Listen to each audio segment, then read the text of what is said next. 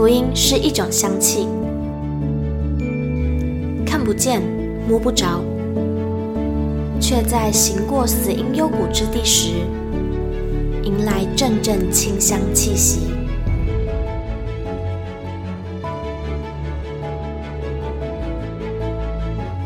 愿北纬二十三度的我们，一同写下的故事，化作世界的反击。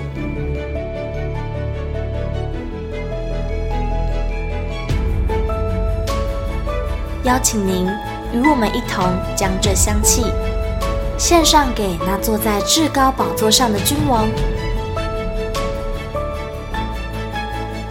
N 度二十三宣教学。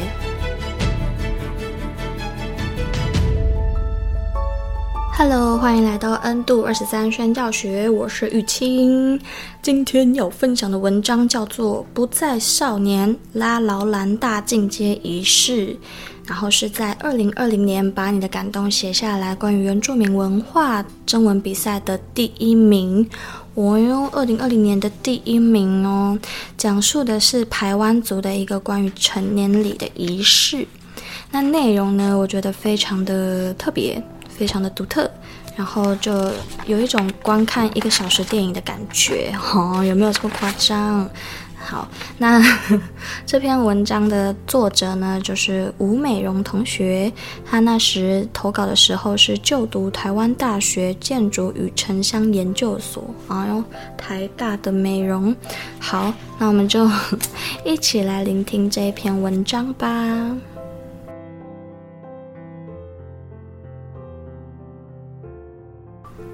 不再少年，拉劳兰大进阶仪式文。吴美容，我睁着一夜没合的眼，看着与我年纪相仿、刚通过大进阶仪式，俗称成年礼的排湾族男人大卫，由族人帮忙换上湛蓝色的短上衣与花色披裤，搭配原来的黑短裙，挂上披风，戴上五根羽毛的头饰，背上斜背带，配挂长长的礼刀，站在大瓮上。昂然挺立，晨曦洒落的面积自东渐来，慢慢笼罩拉劳兰这个位于台东县太麻里乡新香兰村的排湾族部落。大卫背着晨光，直挺挺的身躯边缘，一圈纯净的金光闪耀。霎时，整座山仿佛都静止了，唯有金光在画面上跳动着。我屏住呼吸，怔怔的移不开目光。十九岁的夏日清晨五点多，我在拉劳兰部落广场坡上，从栏杆的缝隙间见证了一位排湾族少年蜕变成男人的过程，那么刻骨铭心。那年，我和阿福和阿如结伴环岛，我们的共同好友小军，高中时曾多次到拉劳兰部落学习。他推荐我们到拉劳兰参加小米收获季，看青年的成年礼。小军告诉我们，最初新香兰以排湾族为主，阿美族后来迁居于此。过去部落社会无清楚的族群分界，许多村庄事务是由混居在新香兰的排湾族与阿美族一同进行。然而，随着排湾族渐渐式微，阿美族人便取代排湾族在当地的发言权和对事务的决定权。之后碰上国民政府为了发扬原住民文化，对举办传统祭典的原住民部落给予奖励补助。一位阿美族人及一位排湾族人提议复办停办二十年的丰年祭，不过当时的排湾族户数少。后来，两族选择以阿美族的方式作为村庄的丰年祭形式。于是，拉劳兰的排湾族人在阿美族的祭典中，穿着阿美族的服饰，唱着阿美族的歌，跳着阿美族的舞。直到二十多年前，拉劳兰青年在部落外触碰到族群议题，开始思索：我是谁？什么是属于自己的文化？决定退出由阿美族主导的丰年祭。举办属于自己的收获祭，建立自己的部落组织与年龄进阶仪式。拉劳兰部落青年阶层分为国中小年纪的小刀与高中年纪的斧头。通过大进阶之后，将会成为坎赞，即意义上正式成年。收获祭典第二天晚间九点多，斧头帮的晋级仪式结束后，要参加大进阶的青年们必须摸黑跑完约莫半马距离，至山上取完信物，回到部落。大进阶仪式才正式展开。晚上九点多，广场上喧哗的人潮渐散，大部分观光客也在这一波人潮流动中离去。清晨快两点时，青年们才从山上回到部落。除了我们与小军四人外，只剩下另两名观光客。大进阶仪式全程禁止拍照、录影、录音。也不像晚上祭典时能够到广场边观看，仅能在较高的坡上隔着栏杆远观。因此，我们努力透过眼睛与脑记录底下广场发生的事情。没有了相机的咔嚓声，安静而肃穆。一名部落耆老将看起来像竹叶的叶子堆点燃，浓烈的白烟冉冉升起，火光照亮了熄灯的广场。噼啪作响，广场周围的部落壮年与老年人低低吟唱。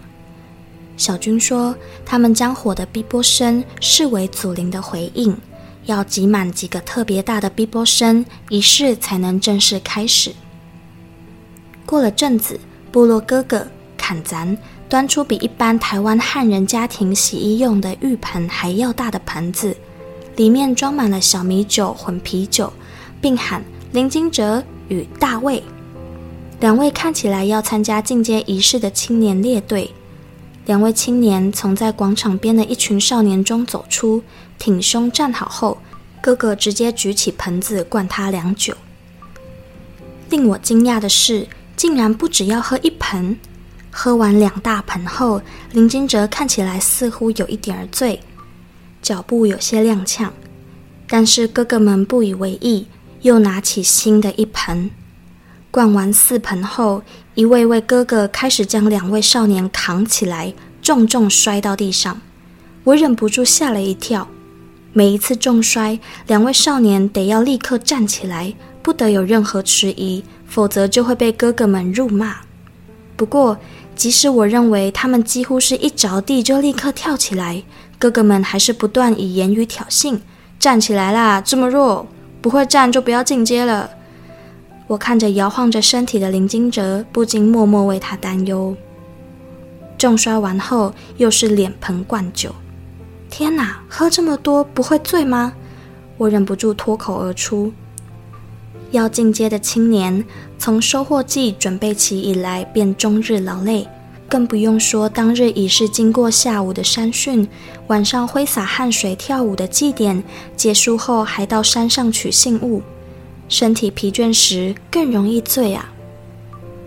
大卫表现得非常稳，但林金哲几次将酒吐了出来。还要不要进阶？不要进阶好了啦！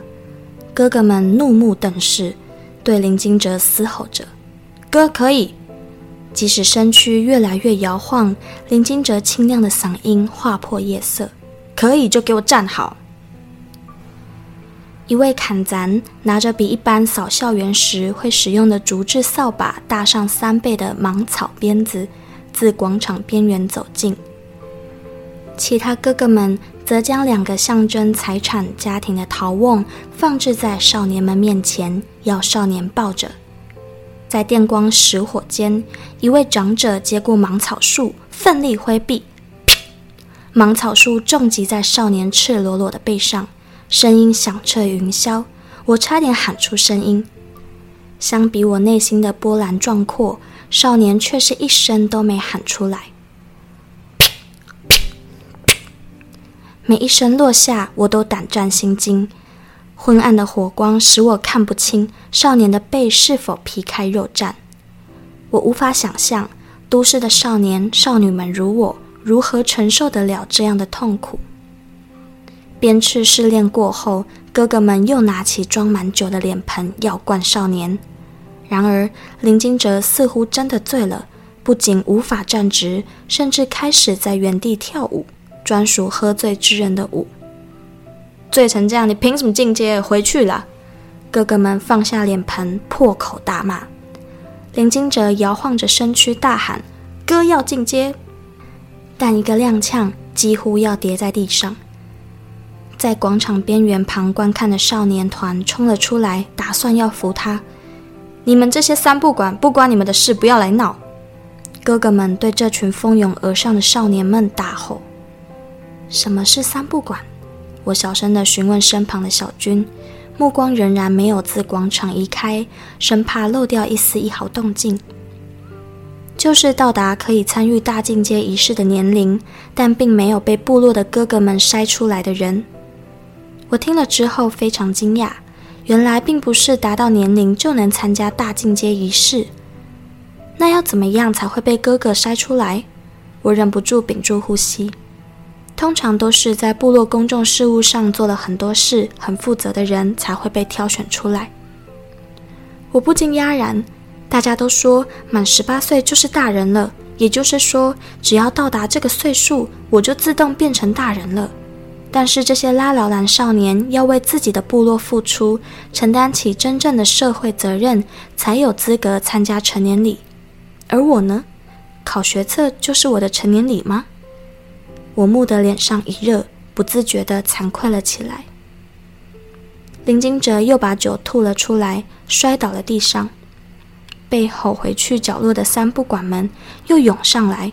三不管滚啦！林金哲，你行不行？不行就回家啦！不需要你，我们不需要你啦！吼叫声此起彼落。哥可以，哥要进阶。在意识模糊、步履蹒跚、连站都站不稳的情况下，林金哲毫无犹豫地持续大喊，大如洪钟的嗓音饱藏着坚定意志及纯粹渴望。我默默地红了眼眶，终究落泪。然而。第二盆之后，林金哲再也无法站着，完全倒在地上。起来！哥哥们大吼，他脸上仍带着微笑，模模糊糊嚷着：“我可以，我要进阶。”但眼睛已然睁不开。几位哥哥们把三不管们围起来，不让他们靠近。两位哥哥则蹲下身来，试图帮助林金哲站起来。然而，似乎徒劳无功。林金哲看起来是彻底醉了。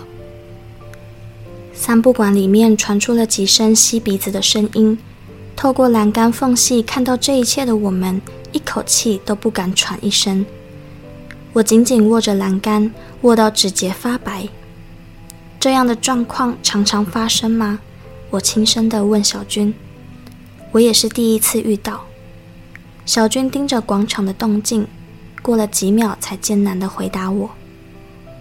没过就是没过，这样对自己和哥哥们怎么交代？他对部落的付出，大家都有看见，只是必要的程序还是要走。哥哥们神情凝重，讨论的声音从底下传来。我屏住呼吸，内心当中掀起惊涛骇浪。没有过，这样就不给他过了吗？他立下了这么多的条件，为部落付出，得到了认可，而能来参加大进阶仪式。却因为没办法走完仪式，就得要明年再来一次了吗？我说不出话来，眼睛再次蓄满了泪水。林金哲终究还是被抬走了。我看见好几个三不管举起袖子，在自己脸上抹了几把。大卫成了整场唯一的焦点。在前面的仪式中，我的注意力都放在林金哲身上，大卫仿佛是沉静的背景，只有林金哲是主角。然而这时刻，我才明白，在哥哥们讨论时，全程在一旁稳稳站立、静静等待的大卫，是个令人安心的存在。天光渐亮，好几公升黄汤下肚，接受肉体艰困与心智试炼的大卫，绕场一圈后，直挺挺地站在大瓮上，让长者为他更换上属于坎赞的服饰。那一瞬间，我被震慑住了。这真是一位顶天立地的真男人，无怪乎若醉到没办法站起来，根本没办法走完仪式，因为根本没办法展现拉劳兰男人的顶天立地。背着晨光，一圈纯净的金光在他身后闪耀。大卫对广场上的所有人、对天、对地发表陈年的感言，告白对部落的感情以及承诺。自此，拉劳兰的男人大卫不再少年，天地见证。而我，被一般汉人认为已然成年的我，仍旧是少女。我要为自己办一场属于自己的成年礼，在被金光温柔包覆的拉劳兰清晨，我对自己许诺。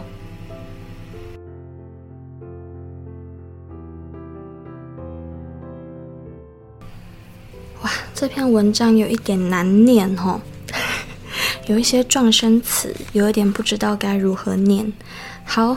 不知道大家听完之后有什么样的想法？那我们一起来听听看评语吧。评语是这么说的：主题围绕着拉劳兰大境界仪式，将人事物等环节细腻陈述，同时表述对自己内心造成的冲击。叙事引人入胜。民法成年年龄下修一位为定式。作者在将近成年的几年前亲临拉劳兰成年仪式现场。体会到成年的定义不只是外在条件的达成，尚包含对家族、部落甚至社会的付出和责任。这种实质的条件需要整体社会对未成年人的教育及期待，才能使成年年龄下修。同时，不仅提早赋予权利，相对也必须承担某种程度的社会和法律责任。另外，文中主角林金哲平日对部落多所贡献，素获赞同，才能取得大净节仪式的门票，却仅败阵于特殊的灌酒环节，令人惋惜。而在圣经以佛所书五章十八节对饮酒的提醒，则是不要醉酒，酒能使人放荡，乃要被圣灵充满。这个就是评语的部分。哇，读完这篇文章也真的让我思考，嗯，我成年了吗？哎呦，都已经二十五岁了，还在问自己有没有成年。我觉得真的诶，如果有就我自己觉得我自己要是没有认识耶稣的话，我觉得我永远一辈子都还在未成年的阶段。也不是永远一辈子啊，就是会觉得真的只有认识耶和华才是智慧的开端。就是哇，我才开始去思考自己应该要负起一些什么责任，不论是在。嗯，经济上啊，或者是在关系上，才真的明白，我原来有责任要担呢。哇，真的是有点太晚熟了。以前还一直以为自己很成熟，殊不知就是，对啊。那我也觉得，有时候真的要去认识不同的文化跟族群，才可以明白，嗯，不同的价值观。因为像这位作者，他就是经历到了这样子的。成年礼，他观赏到了，然后才意识到哇，原来我也从来没有思考过什么叫做成年。嗯，成年的定义，在都市的我们会理所当然的认为，可能考驾照就是一种成年礼，或者是我们可以投票就是一种成年礼。但是像文章里面说的，要对部落有贡献，对部落的事物有付出，才可以参加成年礼。哇哦，这个就有点吓到我了，就是有点像说你要先参加乡镇市公所的一些志工服务学习，你才可以去考驾照一样，就是这种感觉。对啊，不一定要考驾照了，可能才能投票啊之类的。我相信一定会有很多人就是很很反对还是怎么样。可是我觉得哇，如果如果我们对成年的定义有更多的期待，那会不会就是？对啊，会不会整个社会有一点点的不同？嗯，以后如果我生小孩的话，我也要这样对他说。想要考驾照，你先去去当乡公所的志工哦。他一定觉得这个妈妈很奇怪。好，那在呃微微这阵子的嗯、呃、怎么讲服饰吗？就会很常听到，在我这个年纪，在缅甸前线的这些难民。的女生大多都已经当妈妈了，然后已经是一个家庭的支柱了。但是我呢，我呢，哦，就是会反省自己，就是哎，你你都已经到这个年纪了，怎么好像还是像小孩子一样？哎，真是的。好啦，惭愧惭愧，检讨检讨。那最后呢？最后想说来为我们大家一起来做一个祝福祷告。亲爱的天父，谢谢你让我们明白什么叫做真正的成年。透过这个仪式，或者透过这篇文章，你让我们明白，成年不只是一个数数字上面的改变，更是对我们生命要有更多的责任、更多的负担。主啊，求你将这样子的智慧以及耐心，还有力量放在我们的里面，让我们这些年轻人在听到这篇 podcast 的时候，或者是在听到这个文章的时候，我们心里面可以有更多对自己的肯定，对自己的认识。主啊，谢谢你一路的陪伴，一路的带领，愿接下来的日子我们可以更加的认识你。以上祷告是奉耶稣基督的名，阿门。好的，那我们这集 podcast 就到这边喽，我们下集见，拜拜。